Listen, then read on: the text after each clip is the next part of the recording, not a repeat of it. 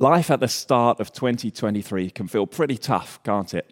Right now, it can seem like everywhere you look, there's difficulty or struggle or exhaustion, circumstances crowding in and pressuring and stealing from us. But today, I want to tell you that there is a life purpose found in Jesus that is deeper and more dependable than our circumstances. A purpose and meaning for our lives that is and will always be completely certain and unshakable. There is a certainty beyond circumstances. And today we continue our unshakable faith season by beginning a mini series exploring the book of Philippians. Now, Philippians is a letter from a man called Paul to a church he'd planted in a place called Philippi, and he's writing from prison. So, to kick the series off, today we're looking at Philippians chapter 1. And we're going to see how it's possible to live with certainty beyond circumstances by looking at two standout, amazing verses in chapter 1. Firstly, there's verse 6, which says this he who began a good work in you will carry it on to completion. In other words, God will transform us to be who we were made to be.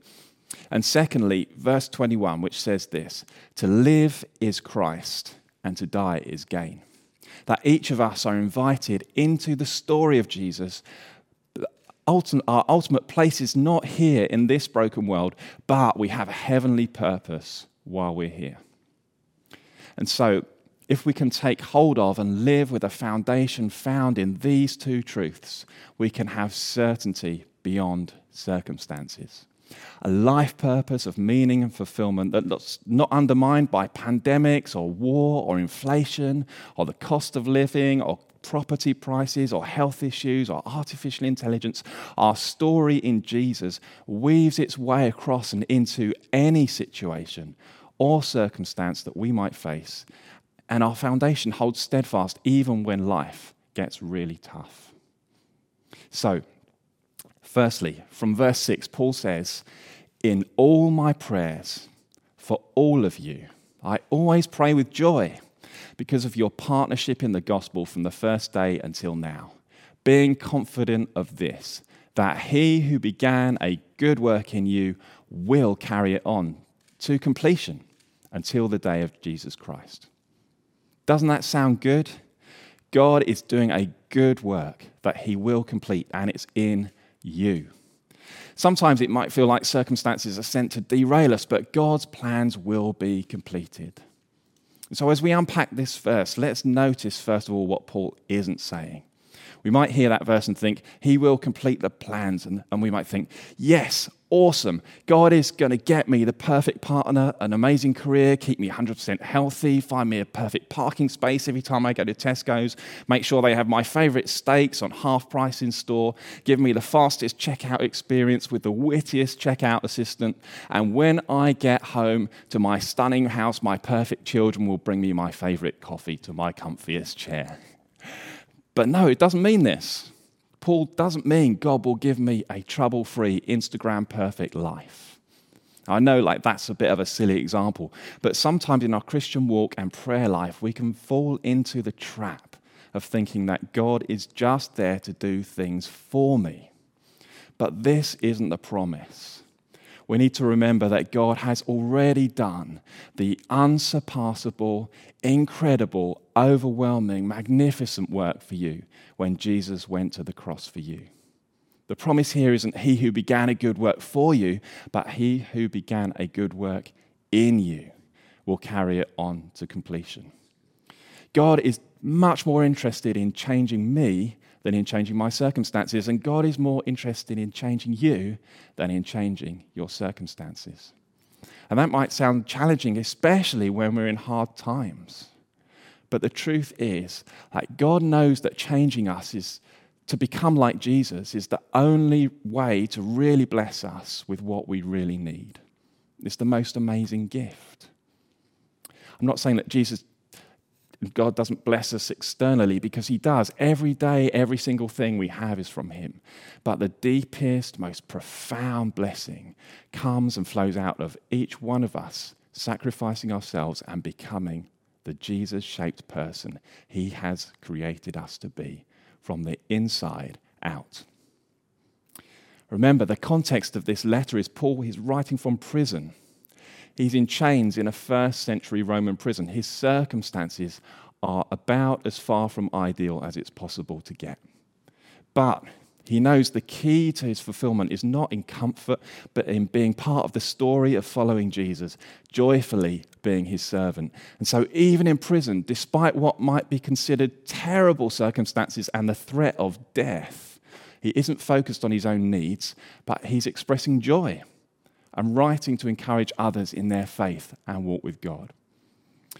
So, the story and meaning of our lives becomes found in becoming like Jesus experiencing the fullness of God's work in us and then through us. He saved us, but the rest of our life is our bodies and our minds and our decisions and our motives and actions coming into alignment with our new identity as Jesus followers. In one of my dreams, I'm a West Ham player like controlling the midfield, creating the most beautiful passes, scoring stunning goals, winning trophies. But the thing is, even if I was signed for West Ham tomorrow, it wouldn't mean I'm automatically a, a first team West Ham player. The deal might be done, but, and I bet you'd never guess, I would still need to be transformed. I'm not a Premier League footballer in any way. Everything about me would need to go through a transformation process after I signed, I'd still need to become that Premier League player.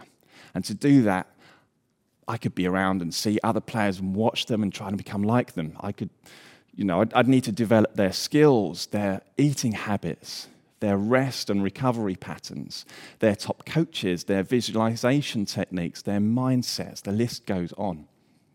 I would need to fundamentally change the person I am, how I behave and think, and what my identity is. And yet, even with all that, I know if West Ham signed me tomorrow, I would have zero chance of making it to a real match. Now, with Jesus, it's the same, but wonderfully different.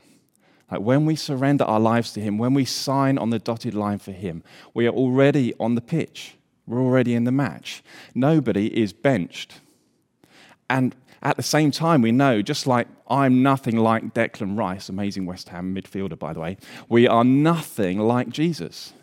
But we're invited into a lifelong process of becoming like him and the things he does, of adopting his ways of being, his mindset, his values, his action, his character, his motivations. We've no chance of becoming like him in our own strength, but it's God's good work in us that makes this possible and real, and a life foundation that can underpin any circumstance. 2 Corinthians 3:18 says, "And we all who with unveiled faces contemplate the Lord's glory are being transformed into his image with ever increasing glory, which comes from the Lord who is the Spirit." This verse shows us the transformative power of the Holy Spirit in our lives as we behold the glory of Jesus and we're transformed into his image. We're invited to be around Jesus, to look at him, to watch what he does, to be in his presence and be transformed. So, what do we do about this today? How can we respond? Let's take a look at our second verse, Philippians 1 21 to 24. Here, Paul says this. For to me, to live is Christ, and to die is gain. If I'm to go on living in the body, this will mean fruitful labor for me. Yet what shall I choose? I don't know. I'm torn between the two. I desire to depart and be with Christ, which is better by far, but it's more necessary for you that I remain in the body. Paul has got to such a point of becoming like Jesus that his very definition of what life is about is to say, to live is Christ. Again, let's notice what the passage doesn't say. Paul isn't saying to live, I need Christ to do things for me, but he's saying something much more profound. He's not saying to live, I need Christ. He's saying to live is Christ. And sometimes we get caught up in thinking and mindsets that says the whole point of being a Christian is so that God can help me through my life. Or maybe we have another way to finish that sentence to live is. To live is to succeed, or to live is to earn, or to live is to keep our family safe or to be well or to be loved. We fall into the trap of making the goal of our life about our circumstances, meaning that when we hit difficult times, our whole belief system is challenged. But Paul is coming at it from completely the other way round. He's saying the meaning of life is Christ. To live is Christ. To really live is to experience Jesus, to embody him, to imitate him, to proclaim him, being Christ in every circumstance. Not letting circumstances define us, but living as Jesus in every circumstance. So, instead of circumstances shaking us, we come into circumstances with the transforming power of Jesus at work in us and through us. Jesus' presence and love worked and came alive wherever he found himself. So, living this way means that when hard times come, we see it becomes another circumstance where God will be at work. And so, for example, Paul prays in verse 9 of chapter 1 that your love may abound more. Maybe this is a good place to start today to pray, God, make me more like Jesus, more loving. I choose to turn away from my unloving attitudes, root out, root out any hate inside me, show me what real love looks like, reshape my attitudes and my thinking. Let love be at the center of who I am. Let love be the response to the circumstances I face today. And maybe today we can reorient our prayer life towards a prayer life centered on Jesus, being with Him and asking God to make us more like Him in all ways. Maybe today it's time to adopt a new outlook which says, I'm not going to let the very real troubles of my life be more important than my life's calling to be like Jesus. In fact, my life is already given up for Jesus. In some ways, I have nothing to lose. And even troubles bring opportunity to be Jesus in every new situation and circumstance. Let's pray. Thank you, Father for the gift of Jesus. Thank you, Jesus, that you've shown me how to live. Today, I choose again to lay down my life, to humble myself, to become your obedient servant. Thank you that you call me into your story, and though troubles will come my way, I can be secure in my life calling of following you. Lord, help me to be brave enough to follow you, even where there may be suffering involved. And as I do so, let me be changed to be like you from the inside out. Build in me more love, joy, peace, patience, kindness, goodness, faithfulness, gentleness, and self control. Make me more like Jesus in my being, my thinking, and my doing. Thank you, Lord, that circumstances do not define me, but you do. And whatever happens, I can be confident knowing that you are continuing your good work in me for your glory. Amen.